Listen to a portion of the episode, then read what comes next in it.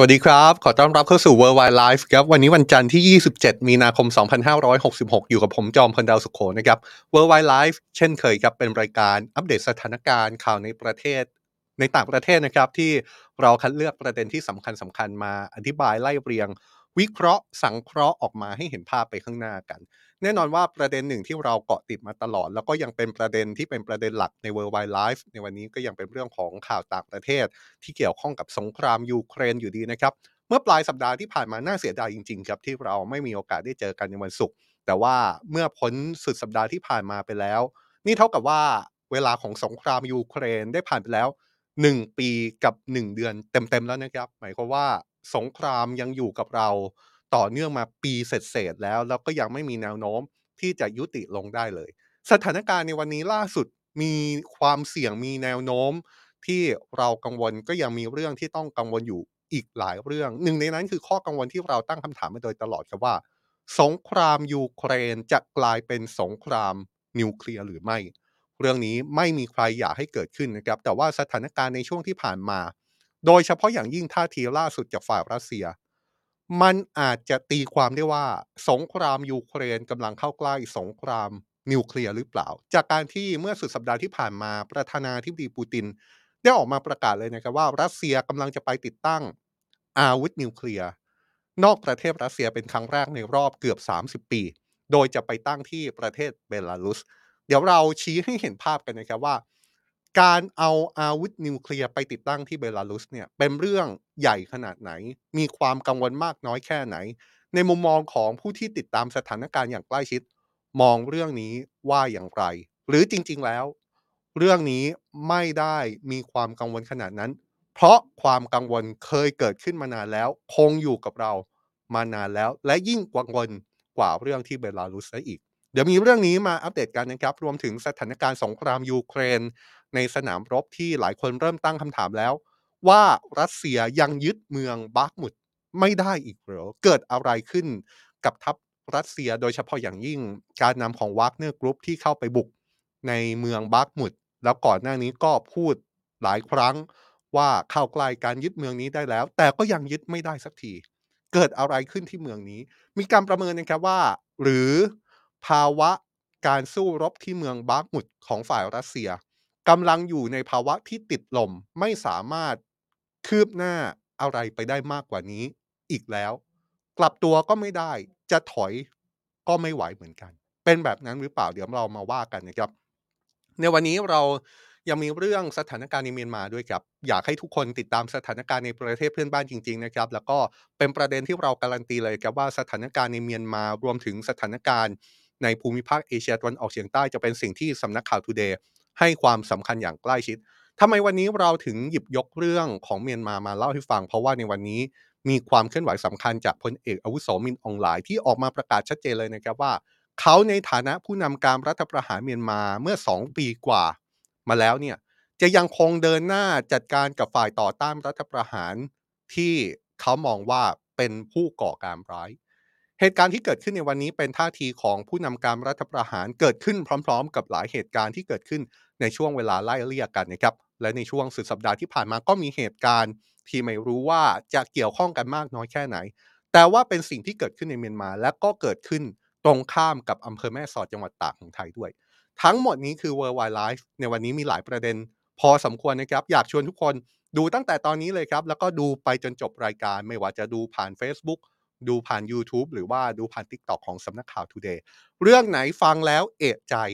เรื่องไหนฟังแล้ว อยากแสดงความเห็น เรื่องไหนฟังแล้วเห็นด้วยหรือไม่เห็นด้วย ชวนทุกคนนะครับคอมเมนต์กันมาได้เลย ในทุกช่องทางคอมเมนต์ที่ทุกคนกำลังดูอยู่ไม่ว่าจะเป็น Facebook YouTube หรือว่า TikTok ได้ในตอนนี้เลยครับเอาละครับเราจะมาเริ่มจากประเด็นหลักที่เราตั้งเอาไว้ ก็คือประเด็นที่รัสเซียประกาศว่าจะไปติดตั้งอาวุธนิวเคลียร์ในประเทศเบลารุส จนกลายเป็นสิ่งที่ฝ่ายยูเครนพูดนะครับว่าสิ่งที่รัสเซียกำลังทำอยู่ยูเครนมองว่าเป็นการจับเพื่อน ก็คือเบลารุสเนี่ยเป็นการที่จับเพื่อนเป็นตัวประกันหรือเปล่า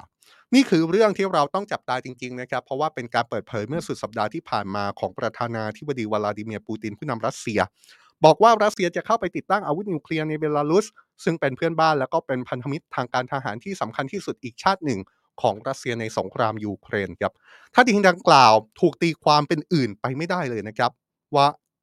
ตีความไปได้เป็นรูปแบบเดียวจริง ๆ ว่านี่เป็นความพยายามตอบโต้ชาติวันตกที่เดินหน้าส่งอาวุธช่วยยูเครน ซึ่งการติดตั้งอาวุธนิวเคลียร์ในเบลารุส ก็เท่ากับเป็นการขยายระยะหวังผลของอาวุธนิวเคลียร์ของฝั่งรัสเซียด้วย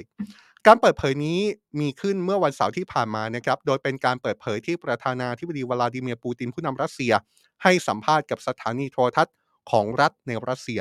เขายืนยันแบบนี้ครับว่าสิ่งที่เขาจะทำนั้นเป็นเรื่องที่ฝ่ายเบลารุส นำโดยประธานาธิบดีอเล็กซานเดอร์ลูกาเชนโกร้องขอมานานแล้ว พร้อมยืนยันว่าการติดตั้งอาวุธนิวเคลียร์ในเชิงยุทธวิธีในเบลารุสของรัสเซียนั้น จะไม่ทำอะไรที่จะไปละเมิด ข้อตกลงระหว่างประเทศ โดยผู้นำรัสเซียอ้างว่าสิ่งที่รัสเซียกำลังทำนั้นไม่ต่างจากการที่สหรัฐ มีคลังอาวุธอยู่ในเบลเยียม เยอรมนี อิตาลี เนเธอร์แลนด์หรือว่าในตุรกีจนถึงตอนนี้ยังไม่มีรายละเอียดที่แน่ชัดออกมานะครับว่ารัสเซียจะไปติดตั้งอาวุธนิวเคลียร์ทางยุทธวิธี ในรูปแบบไหนในประเทศเบลารุส แต่ว่าประธานาธิบดีปูตินเปิดเผยแบบนี้ครับว่า เขาจะทำเรื่องนี้ให้เสร็จภายในวันที่ 1 กรกฎาคม ซึ่งก็มีการคาดการณ์นะครับว่าอาจจะเป็นการติดตั้งอาวุธนิวเคลียร์ทางยุทธวิธี กับเครื่องบิน 10 ลำที่รัสเซียส่งเข้าไปประจำการในเบลารุสอยู่แล้วหรือไม่ หรือว่าจะเป็นการติดตั้งอาวุธนิวเคลียร์ผ่านการติดตั้งระบบขีปนาวุธอิสกันเดอร์ ซึ่งสามารถยิงขีปนาวุธที่ติดหัวรบนิวเคลียร์ได้เช่นกัน หลายฝ่ายชี้นะครับว่าท่าทีที่เกี่ยวข้องกับอาวุธนิวเคลียร์ของฝ่ายรัสเซียน่าจะมีส่วนเกี่ยวข้องกับการที่อังกฤษจะส่งกระสุนเจาะเกราะที่ผลิตจากยูเรเนียมเสื่อมสภาพ ซึ่งใช้ร่วมกับรถถัง Challenger 2 ของอังกฤษให้กับยูเครนเมื่อสัปดาห์ที่แล้ว ซึ่งเรื่องนี้เราก็เพิ่งรายงานไปนะครับ เพราะว่าเมื่อสัปดาห์ที่แล้วเนี่ยฝ่ายรัสเซียได้ให้คำอธิบายถึงกระสุนเจาะเกราะที่ผลิตโดยยูเรเนียมเสื่อมสภาพ ที่อังกฤษจะส่งให้ยูเครนว่า นี่เป็นอาวุธที่มีส่วนผสมของนิวเคลียร์อย่างไรก็ตามเรื่องนี้เป็นข้อถกเถียงอยู่นะครับ เพราะว่าฝ่ายตะวันตกก็จะออกมาชี้ว่า อาวุธที่ผลิตจากยูเรเนียมเสื่อมสภาพ มีการปล่อยกัมมันตภาพรังสีในระดับที่ต่ำและเป็นอาวุธที่แม้แต่ฝ่ายรัสเซียก็มีใช้อยู่เหมือนกัน โดยท่าทีของฝ่ายรัสเซียที่เชื่อมโยงกับอาวุธนิวเคลียร์ล่าสุดนี่นะครับทำให้หลายฝ่ายออกมาแสดงท่าทีไม่เห็นด้วยครับไม่ว่าจะเป็นโฆษกองค์การสนธิสัญญาแอตแลนติกเหนือ หรือว่านาโตออกบอก ออกมาบอกเลยนะครับว่าท่าทีต่อนิวเคลียร์ของรัสเซียเนี่ยเป็นเรื่องที่อันตรายและก็ไม่รับผิดชอบโฆษกองค์การนาโตชี้เลยนะครับว่านาโตจะระวังและจับตาสถานการณ์นี้อย่างใกล้ชิด แม้ว่าจะไม่เห็นความเปลี่ยนแปลงใด ๆ ในโครงการนิวเคลียร์ของรัสเซีย ส่วนการที่ประธานาธิบดีปูตินอ้างว่าสหรัฐทำได้ รัสเซียก็ต้องทำได้เหมือนกัน และรัสเซียจะทำแบบเดียวกับที่สหรัฐทำนั้นโฆษกนาโตชี้ว่านั่นเป็นการเข้าใจที่คลาดเคลื่อน พร้อมชี้แจงว่าการดำเนินการ ที่รัสเซียอ้างถึงเป็นการแบ่งปันกันในชาติพันธมิตรของนาโตครับ ซึ่งสิ่งที่สหรัฐทำโฆษกนาโตบอกว่า เป็นสิ่งที่ปฏิบัติตามกรอบกฎหมายระหว่างประเทศ ขณะที่รัสเซียสิ่งที่รัสเซียกำลังจะทำอยู่เนี่ยจะเป็นการทำในสิ่งที่ตรงกันข้าม และจะขัดต่อข้อตกลงเกี่ยวกับเรื่องของการจำกัดอาวุธ นอกจากท่าทีของนาโตแล้วยังมีท่าทีที่ออกมาจากสหภาพยุโรปด้วยนะครับ โดยสหภาพยุโรปก็ออกมาประนามท่าทีของรัสเซียนี้เช่นกัน พร้อมเรียกร้องไปยังเบลารุสว่าอย่าให้รัสเซียใช้เป็นสถานที่ในการติดตั้งอาวุธนิวเคลียร์ อีกประเทศหนึ่งที่แสดงท่าทีขึงขังในเรื่องนี้ก็คือลิทัวเนียนะครับซึ่งก็อาจจะเข้าใจได้เหมือนกัน เพราะว่าลิทัวเนียเนี่ยเป็นประเทศที่มีพรมแดนติดกับเบลารุสครับได้มีการออกมาเรียกร้องให้นานาชาติเปิดมาตรการคว่ำบาตรรัสเซียกับเบลารุส หากเดินหน้าติดตั้งอาวุธนิวเคลียร์โดยในช่วงหนึ่งแถลงการของลิทัวเนียได้พูดถึงเบลารุสนะครับว่าเบลารุสกำลังจะสูญเสียอธิปไตยในประเทศของตัวเองมากขึ้น ผ่านการสนับสนุนและช่วยเหลือรัสเซียรุกรานยูเครน และเรื่องนี้ก็จะส่งผลกระทบต่อเสถียรภาพ ทีนี้มาดูท่าทีของฝ่ายยูเครนกันบ้างนะครับ กระทรวงการต่างประเทศของยูเครน เรียกร้องให้คณะมนตรีความมั่นคงแห่งสหประชาชาติ จัดการประชุมพิเศษต่อกรณีนี้ครับพร้อมเรียกร้องให้สังคมโลกมีมาตรการที่มีประสิทธิภาพ เพื่อป้องกันไม่ให้รัสเซียใช้อาวุธนิวเคลียร์นายโอเล็กซีดานิลอฟ ที่ปรึกษาด้านความมั่นคง ประจำประธานาธิบดีวโลดิเมียร์เซเลนสกี้ผู้นำยูเครน ออกมาชี้เลยนะครับว่า สิ่งที่รัสเซียกำลังทำ ไม่ต่างอะไรจากการทำลายเสถียรภาพของประเทศเพื่อนบ้านอย่างเบลารุส และเป็นการกระทำที่ไม่ต่างจากการเอามิตรประเทศของตัวเองมาจับเป็นตัวประกันเอาไว้ ที่ปรึกษาประธานาธิบดียูเครนอีกคนก็คือนายมิคาอิโล โปโดลยักออกมาชี้เลยนะครับว่าท่าทีของทางการรัสเซียสะท้อนว่า ประธานาธิบดีปูตินกำลังกลัวถึงความพ่ายแพ้ และทุกอย่างที่เขาทำก็ไม่ต่างจากการขู่ให้กลัวในเชิงเทคนิคครับ ทีนี้เรามาเจาะลึกในเรื่องนี้กันนะครับคำถามที่ตามมาและคำถามที่ต้องถามต่อก็คือ ถ้าสมมุติมีการไปติดตั้งอาวุธนิวเคลียร์ในเบลารุสจริงของฝ่ายรัสเซีย เรื่องนี้จะรุนแรงเป็นที่กังวลมากแค่ไหน หรือว่าคำถามในระยะสั้นก่อนก็ได้ครับ เป็นคำถามที่ว่าตกลงแล้ว นี่เป็นแค่คำขู่ของรัสเซีย หรือรัสเซียจะทำกินจริง ๆ กันแน่ อันนี้ก็เป็นเรื่องที่เราน่าจะตั้งคำถามเหมือนกันนะครับว่าตกลงแล้วรัสเซียจะทำตามที่บอกหรือเปล่าก็คือจะเอาอาวุธนิวเคลียร์ไปติดตั้งในประเทศเบลารุสคำถามข้อแรกก็คือเราก็ต้องดูก่อนนะครับว่า เรื่องนี้การที่รัสเซียออกมาขู่ว่า จะเอาอาวุธนิวเคลียร์ไปติดตั้งที่เบลารุสนั้น มันมีความสำคัญแค่ไหน สำคัญแค่ไหนเนี่ยมันมีหลากหลายมิติมากเลยนะครับ แต่ว่าวันนี้ขอวิเคราะห์ใน 2 มิติ มิติหนึ่งก็คือมิติประวัติศาสตร์ อีกมิติหนึ่งก็คือมิติทางยุทธศาสตร์สองเรื่องนี้แยกประเด็นกันนะครับ แต่ว่าเอาเรื่องเดียวกันมาจับ แล้วก็มามองว่าในมิติประวัติศาสตร์ การที่รัสเซียประกาศว่าจะไปติดตั้งขีปนาวุธนิวเคลียร์อาวุธนิวเคลียร์ในเบลารุสเนี่ยสำคัญแค่ไหน ในทางประวัติศาสตร์ ในทางยุทธศาสตร์ล่ะ เรื่องนี้สำคัญ หรือเปล่า เราเริ่มต้นจากการดูมุมมองทางประวัติศาสตร์ก่อนนะครับ การที่รัสเซียออกมาบอกว่าจะประกาศติดตั้งอาวุธนิวเคลียร์ในประเทศเพื่อนบ้าน อยู่นอกประเทศรัสเซียแบบนี้ ถือได้ว่ามีความสำคัญทางประวัติศาสตร์นะครับ เพราะว่านี่เป็นสิ่งที่ไม่เคยเกิดขึ้นมาก่อนในช่วงเวลาเกือบ 30 ปีที่ผ่านมา ต้องอธิบายแบบนี้นะครับว่าหลังจากที่สหภาพโซเวียตล่มสลายในตอนแรกเนี่ยมี 4 ชาติที่เป็นสหภาพโซเวียตเดิม มีอาวุธนิวเคลียร์ติดตั้งอยู่ ก็คือรัสเซีย ยูเครน เบลารุส แล้วก็คาซัคสถาน เราแบบชาวบ้านนะครับ หลังจากสหภาพโซเวียตล่มสลายเนี่ยมี 4 ประเทศที่ยังมีอาวุธนิวเคลียร์อยู่ในประเทศนั้น มีรัสเซียมียูเครน มีเบลารุส แล้วก็คาซัคสถาน แต่ว่าหลังสหภาพโซเวียตล่มสลายในปี 1991 มีความพยายามจากทุกๆฝ่าย ในการที่จะบอกว่า เฮ้ย อาวุธนิวเคลียร์เนี่ยแทนที่จะแยกอยู่กับหลาย ๆ ประเทศเนี่ย เอากลับคืนไปอยู่ที่รัสเซียที่เดียวเลยดีกว่าไหมสุดท้ายแล้วความพยายามนี้ประสบความสำเร็จนะครับทำให้ในช่วงปี 1996 เนี่ย จากเดิมที่มีรัสเซีย ยูเครน เบลารุส แล้วก็คาซัคสถานมีอาวุธนิวเคลียร์สามประเทศก็คือเบลารุส ยูเครน คาซัคสถาน ได้ย้ายอาวุธนิวเคลียร์กลับเข้าไปอยู่ในรัสเซีย แล้วประเทศตัวเองก็ไม่มีอาวุธนิวเคลียร์อยู่เลย แล้วก็คงสถานการณ์ไว้แบบนั้นครับ มีรัสเซียที่มีอาวุธนิวเคลียร์ที่เป็นชาติสหภาพโซเวียตเดิมเพียงเท่านั้น จนกระทั่งเกิดเหตุการณ์ในวันนี้นั่นแหละครับ คือการที่ประธานาธิบดีปูตินออกมาบอกว่า ฉันจะส่งอาวุธนิวเคลียร์ไปประจำการนอกรัสเซีย นี่ก็เลยเป็นสิ่งที่ไม่เคยเกิดขึ้นมาก่อน ในรอบเกือบ 30 ปี นับตั้งแต่ปี 1996 เป็นต้นมา ราะฉะนั้นในเชิงประวัติศาสตร์ถึงมีความสำคัญครับ แต่ว่าในอีกมิติละครับ ถ้ามองในมิติทางยุทธศาสตร์เนี่ย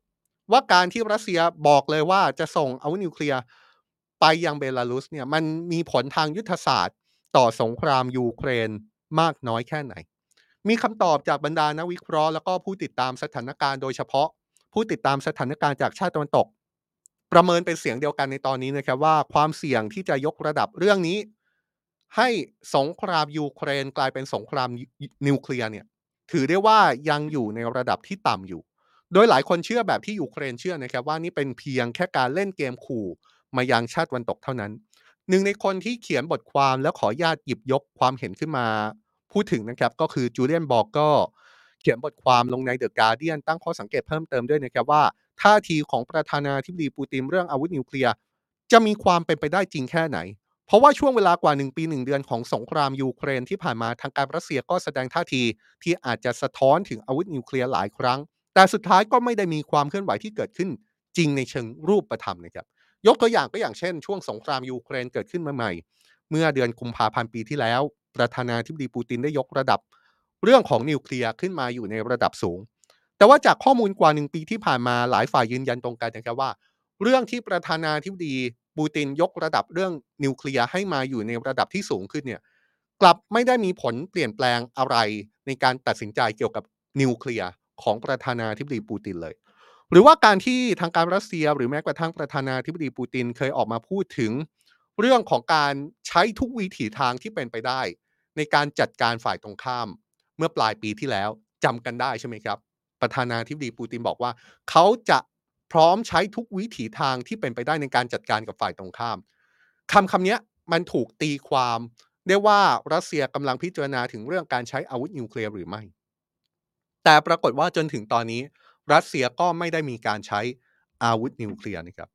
บทความชิ้นนี้ยังตั้งข้อสังเกตด้วยนะครับว่ากำหนดการที่ประธานาธิบดีปูตินบอกว่า จะติดตั้งอาวุธนิวเคลียร์ในเบลารุสให้เสร็จภายในเดือนกรกฎาคม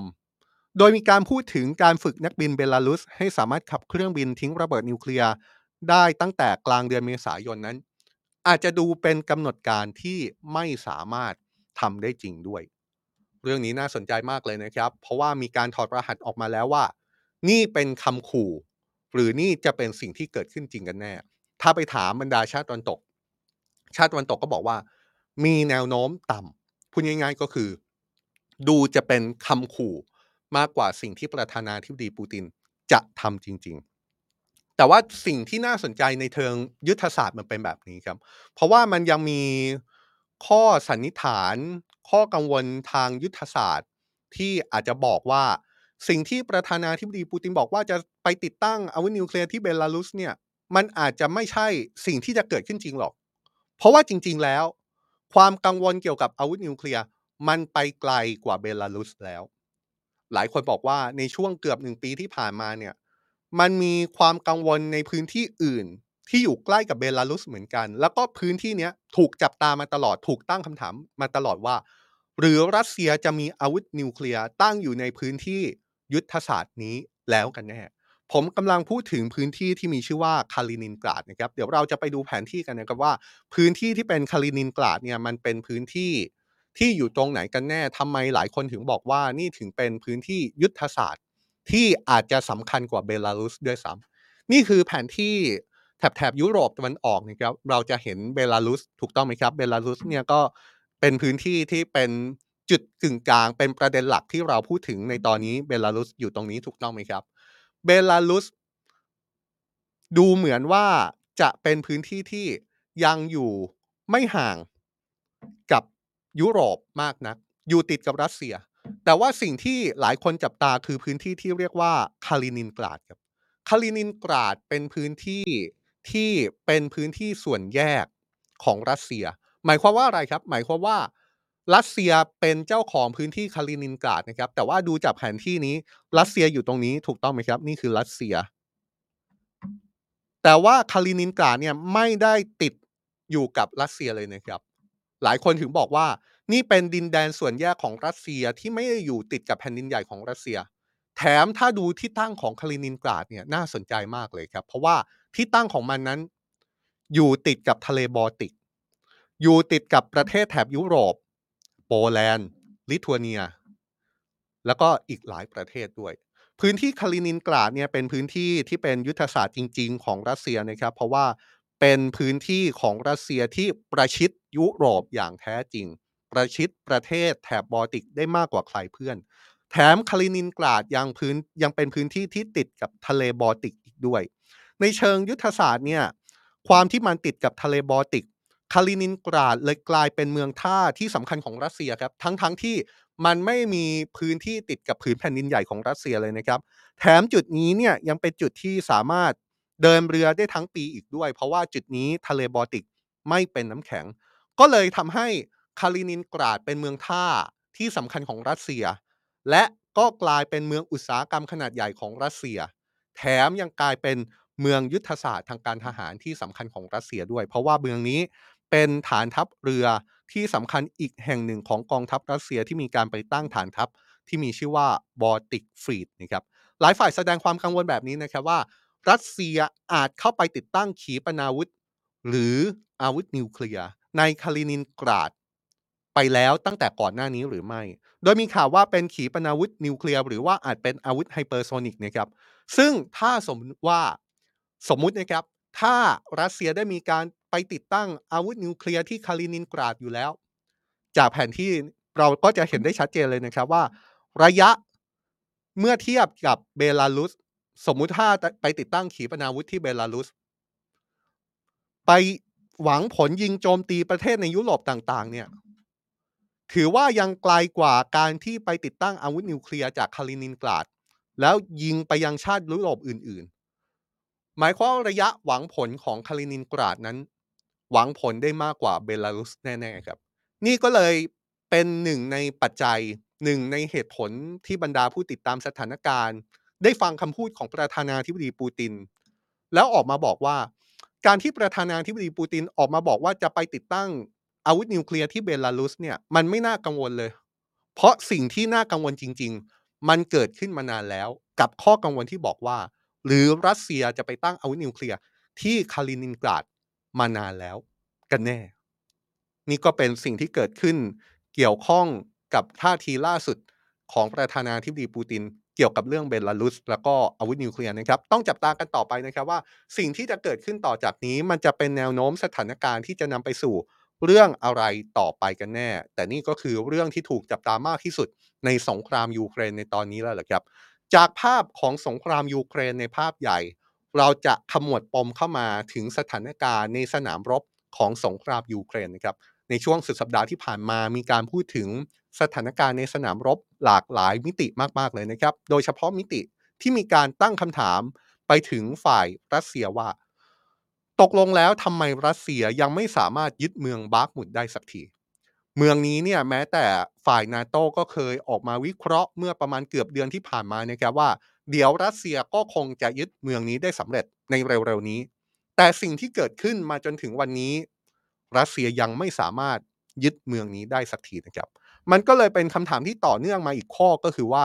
หรือว่าสถานการณ์การสู้รบของเมืองบาร์กมุดของฝ่ายรัสเซียนั้น ติดลมแล้ว ไม่สามารถลุกคืบไปได้ไกลกว่านี้แล้ว ขณะเดียวกันก็มีการประเมินออกมาจากฝั่งยูเครนบอกว่า ฝ่ายยูเครนสามารถควบคุมสถานการณ์การสู้รบที่เมืองบาร์กมุดได้แล้วเหมือนกัน เรื่องนี้น่าสนใจมากเลยนะครับ เพราะว่านี่จะเป็นมุมมอง ต่อสถานการณ์ในสนามรบ โดยเฉพาะในพื้นที่การรบ ที่ฝ่ายรัสเซียพยายามต่อสู้มา 7 เดือน แต่ยังไม่สำเร็จเสียทีดูเหมือนว่ารัสเซียจะติดลมจริง ๆ แล้วหรือไม่ โดยสถานการณ์ล่าสุด เราก็ต้องว่ากันไปนะครับว่าแต่ว่ารัสเซียจะเอายังไงต่อ แล้วยูเครนเนี่ยจะสู้กลับหรือเปล่าคำว่าสู้กลับนี่ผมไม่ได้พูดเองนะครับ เพราะว่าคำว่าสู้กลับเนี่ยเป็นสิ่งที่เรารายงานอ้างผู้นำ Wagner Group เมื่อสัปดาห์ที่แล้วที่ออกมาเตือนว่า กองกำลังของยูเครนอาจจะสู้กลับรัสเซีย ในช่วงปลายเดือนมีนาคมถึงต้นเดือนเมษายน ปลายเดือนมีนาคมก็ตอนนี้แล้วนะครับคำถามก็คือยูเครนพร้อมที่จะสู้กลับแล้วหรือยังเราไม่มีทางรู้เลยครับว่าสถานการณ์ยูเครนตอนนี้เตรียมที่จะสู้กลับในระดับไหน แต่ว่าสิ่งที่เกิดขึ้นล่าสุดเมื่อวานนี้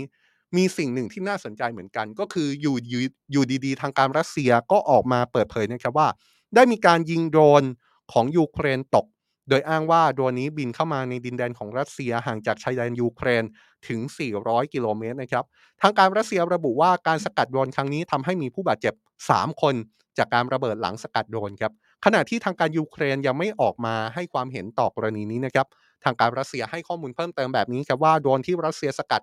เป็นโดรนที่ติดตั้งระเบิด แล้วการสกัดเกิดขึ้นที่ใจกลางเมืองพอดีทำให้มีอพาร์ตเมนต์หลายแห่งเสียหาย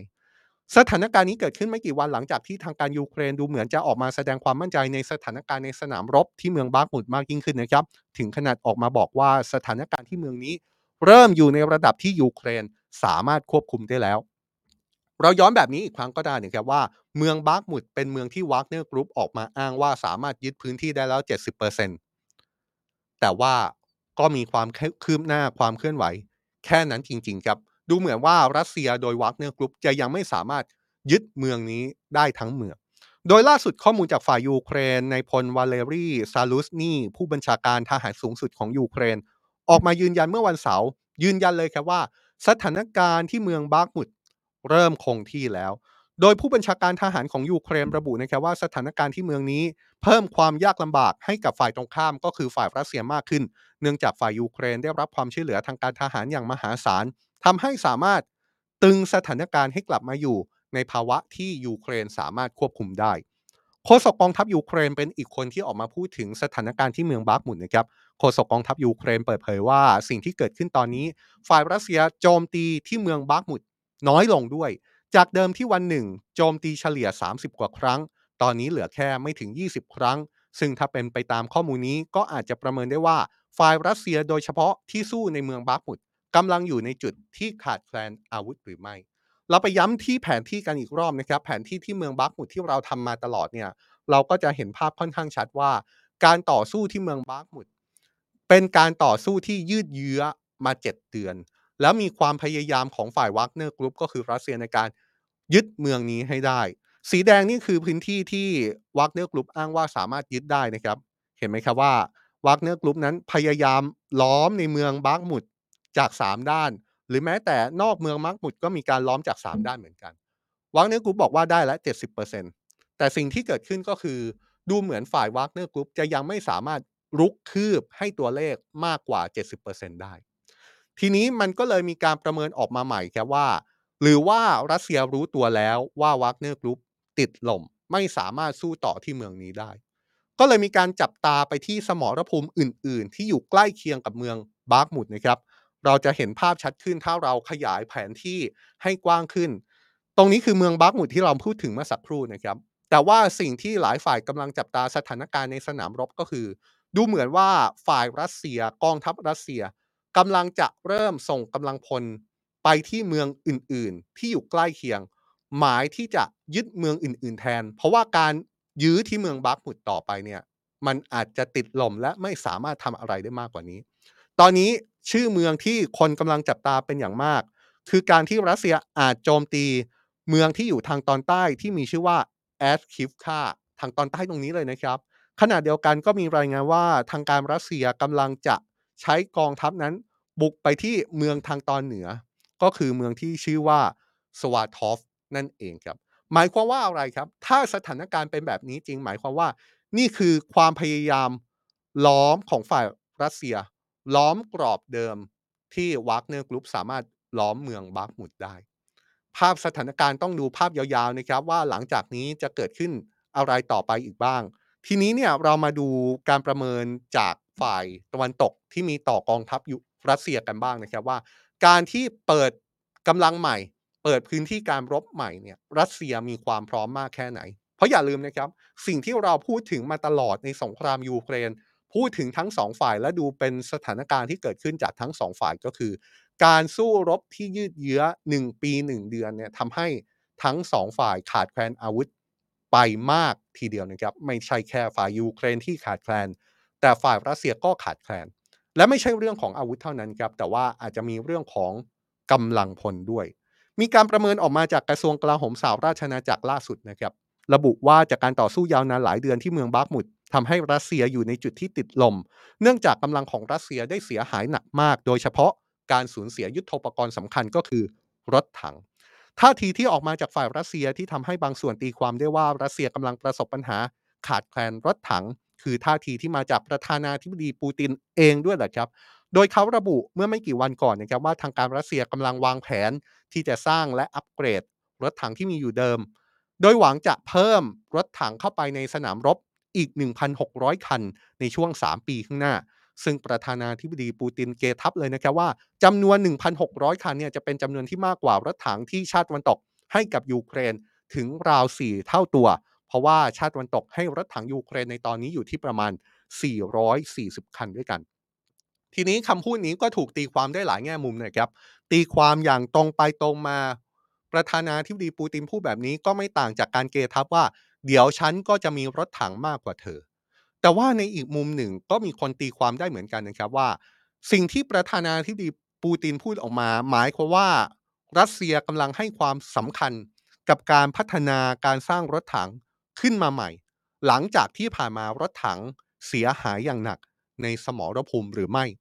นี่คือเรื่องของยุทธปกรณ์นะครับที่หลายคนจับตาว่า รัสเซียก็น่าจะติดหล่มสงคราม ทั้งในแง่ของยุทธปกรณ์ รถถังจรวดขีปนาวุธต่างๆ อีกอย่างหนึ่งที่หลายคนตั้งข้อสังเกตว่ารัสเซียกำลังขาดแคลน แต่ว่าไม่ได้พูดออกมาอย่างเป็นทางการ ก็คือเรื่องของการขาดแคลนกำลังพลด้วยนะครับ แล้วก็มีการจับสังเกตว่ารัสเซียกำลังจะมีการเกณฑ์กำลังพลรอบใหม่ อย่างไม่เป็นทางการอย่างเงียบๆอีกรอบหรือเปล่าทำไมผมถึงพูดแบบนั้น เพราะว่าถ้าย้อนกลับไปเมื่อเดือนกันยายนปีที่แล้ว ทางการรัสเซียได้มีการเรียกกำลังพลอย่างเป็นทางการอย่างเปิดเผย ด้วยจำนวนการเรียกกำลังพลรอบนั้นมากถึง 3 0 0แสนนายนะครับ นั่นเป็นการเรียกกำลังพลอย่างเป็นทางการรอบเดียวที่เกิดขึ้น ในสงครามยูเครนตลอด 1 ปี 1 เดือนที่ผ่านมาของฝ่ายรัสเซียครับแต่ถึงอย่างนั้นในช่วงหลายเดือนที่ผ่านมาก็มีความพยายามร้องขอจากรัฐบาลรัสเซีย ในการเรียกกำลังพลอย่างไม่เป็นทางการเกิดขึ้นด้วยเหมือนกันนะครับ ไม่ว่าจะเป็นการเปิดรับอาสาสมัคร หรือแม้กระทั่งการโทรศัพท์ไปชักชวนให้ไปเป็นกำลังเสริมในสงครามยูเครน เมื่อไม่กี่วันก่อนมีรายงานจากสำนักข่าว AP ครับที่รวบรวมปรากฏการณ์เกณฑ์คนอย่างไม่เป็นทางการ เพื่อให้ไปเป็นกำลังรบ ร่วมรบให้รัสเซียในสงครามยูเครน บทความของสำนักข่าว AP รายงานอ้างสื่อในรัสเซียที่ไม่มีการยืนยันนะครับว่าตอนนี้รัฐบาลท้องถิ่นได้ตั้งเป้าหมายให้อาสาสมัคร หาอาสาสมัครให้ได้จะตามจำนวนที่กำหนด โดยมีการประชาสัมพันธ์อย่างชัดเจนผ่านโฆษณาในเว็บไซต์ต่างๆ ของหน่วยงานรัฐ ไม่ว่าจะเป็นการโฆษณาในเว็บไซต์ห้องสมุด หรือการโฆษณาในเว็บไซต์ของโรงเรียนมัธยม โฆษณาชิ้นหนึ่งเชิญชวนด้วยค่าตอบแทนที่ระบุว่า หากสมัครเป็นอาสาสมัครของรัสเซียแล้วถูกส่งไปร่วมรบที่ยูเครนเนี่ย คนรัสเซียคนนั้นจะได้รับเงินโบนัส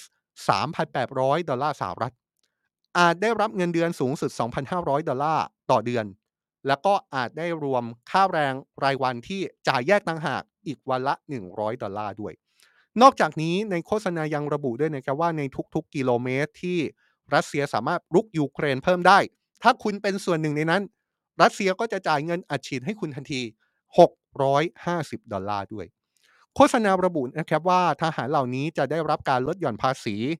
ลูกๆของพวกเขาจะได้รับสถานะพิเศษในการเข้ามหาวิทยาลัย หรือถ้าหากเสียชีวิต หรือบาดเจ็บจากสงครามก็จะได้รับการยกย่อง ให้เป็นวีรบุรุษสงครามด้วยรายงานยังอ้างถึงพนักงานหน่วยงานของรัฐคนหนึ่งที่ระบุนะครับว่า ในตอนนี้รัสเซียได้มีการขยายระยะเวลาของเอกสารทางการทหาร ของบรรดาลูกจ้าง ผู้ชาย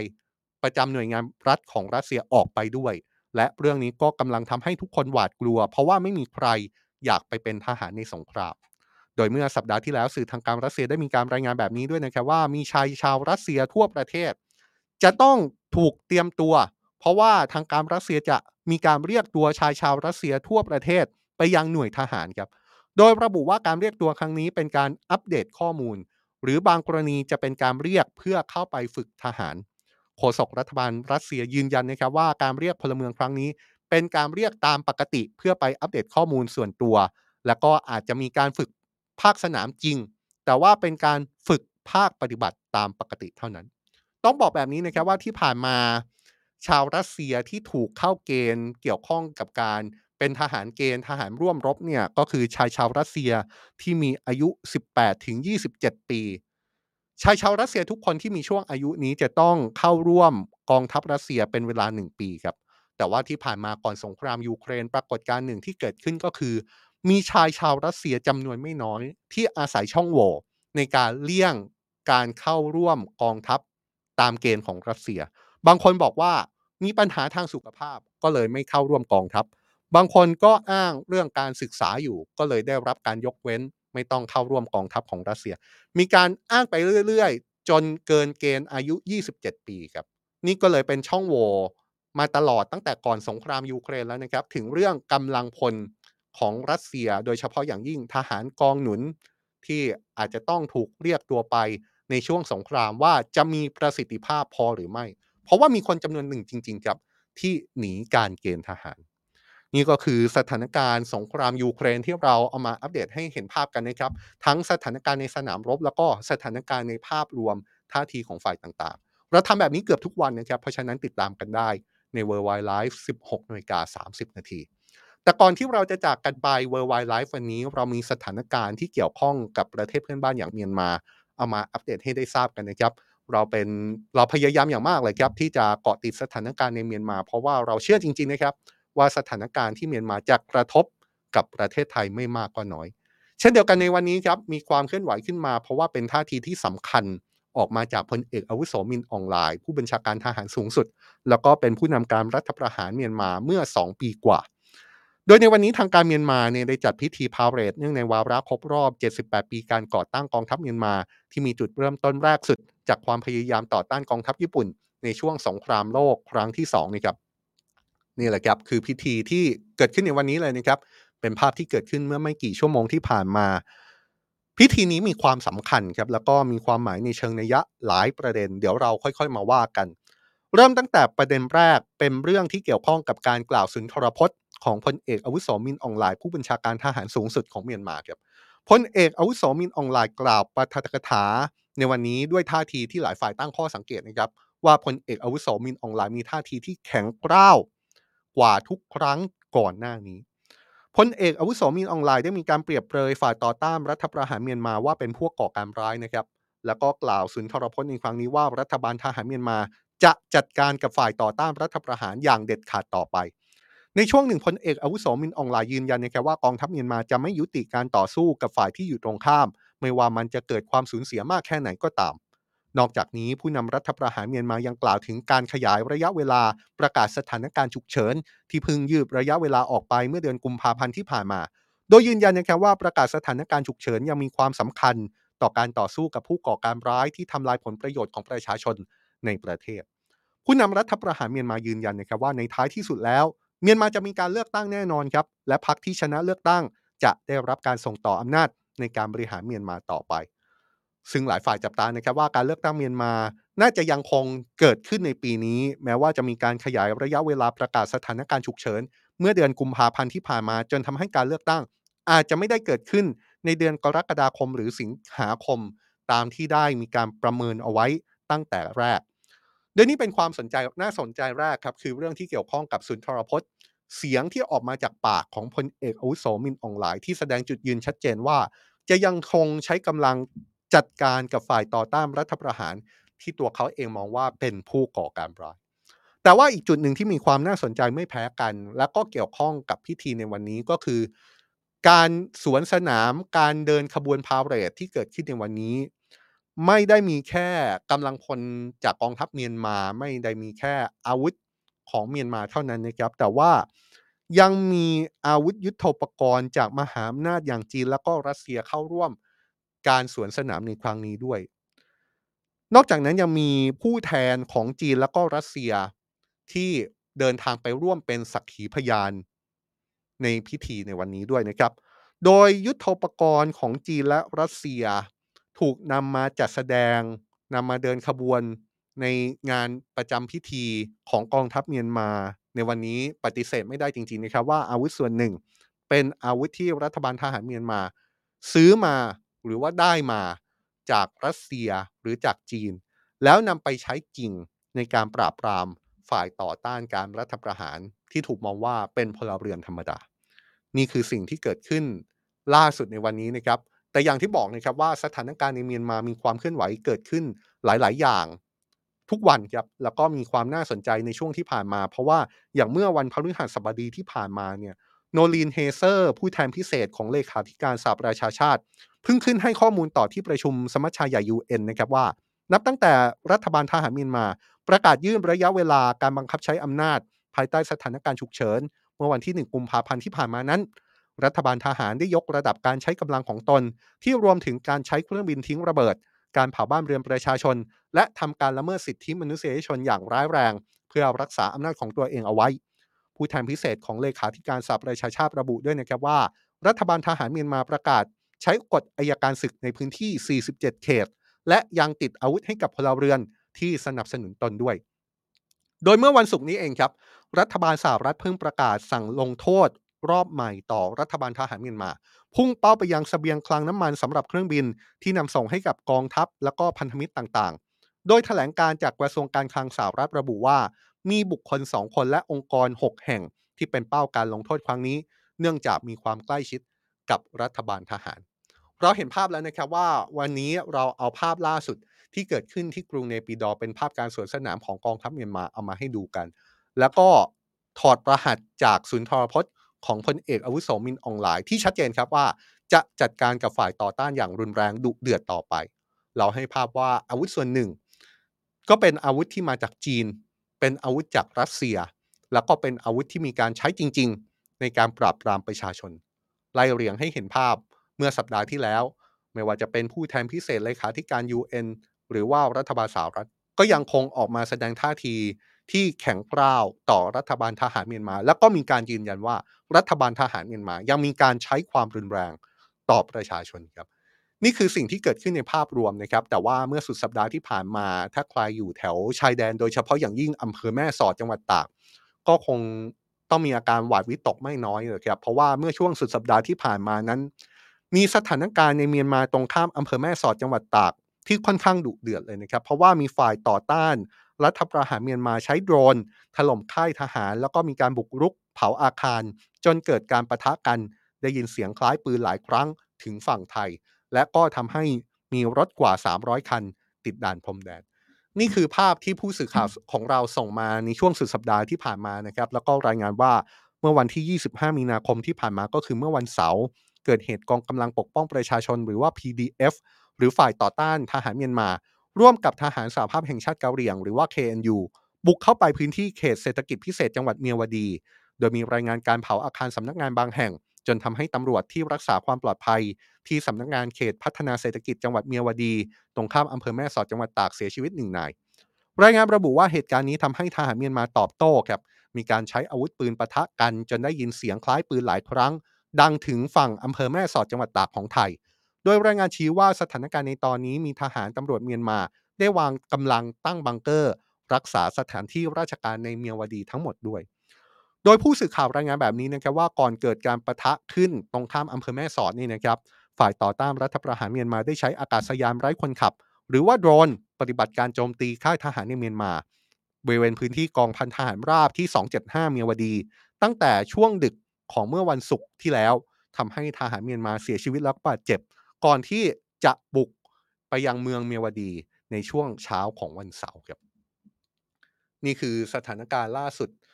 ของทั้งสถานการณ์สงครามยูเครน สถานการณ์ใหญ่ครับสั่นคลอนไปทั่วโลก เป็นความกังวลเกี่ยวกับสงครามความขัดแย้งที่ทั่วโลกจับตาจริง ๆ แล้วก็สถานการณ์ในเมียนมา สถานการณ์ใหญ่ไม่แพ้กันนะครับ แล้วก็ไม่อยากให้ทุกคนลืม ผมมั่นใจจริงๆนะครับว่าสถานการณ์ในเมียนมาส่งผลกระทบต่อประเทศไทยไม่มากก็น้อย อย่างเช่นเมื่อวันเสาร์เนี่ยมีรายงานรถติดที่บริเวณด่านพรมแดนมากถึง 300 คัน เพราะความสงบ ความไม่สงบที่เกิดขึ้น ในพื้นที่ฝั่งตรงข้ามของอำเภอแม่สอดจังหวัดตากครับก่อติดกันต่อไปนะครับนี่คือ Worldwide Live ครับเป็นรายการที่ก่อติดสถานการณ์ในต่างประเทศ เจอกันจันทร์ถึงศุกร์นะครับ 16นาฬิกา30 นาที แล้วอย่าลืมนะครับ 18นาฬิกา30 นาที เรามี Today Live รายการอัปเดต ข่าวสารชวนคิดชวนคุยเกี่ยวกับสถานการณ์ในประเทศ ซึ่งในวันนี้ก็ยังมีการเมืองร้อนๆมาชวนให้ทุกคนได้คุยกันต่อนะครับเจอกับผมเหมือนเดิม 18นาฬิกา30 นาทีนะครับแต่ว่าช่วงนี้ลากันไปก่อนครับ สวัสดีครับ